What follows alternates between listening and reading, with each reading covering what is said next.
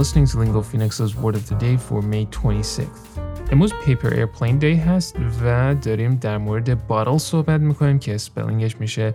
B-O-T-T-L-E باتل یک ورب ترانزیتیو هست که زمانی که میگیم bottle something up یه phrasal verb ساخته میشه به این معنی to keep a feeling or emotion inside instead of expressing it یعنی که to hide a feeling or emotion مثالش به این شکله She kept her feelings about the accident bottled up for too long مثال بعدیمون اینجوریه I know he's angry but he bottles it up inside instead of talking to someone about it بعد میتونیم بگیم It is far better to cry than to bottle up your feelings یا اینکه feelings that had been bottled up for years came flooding out و مثال آخرمون اینجوریه I've been bottling it up inside me far too long با پادکست Word of the Day من محمد گلپایگانی هستم از Lingo Phoenix Join our Telegram channel at Lingo Phoenix to make sure you never miss an episode of Lingo Phoenix's Word of the Day.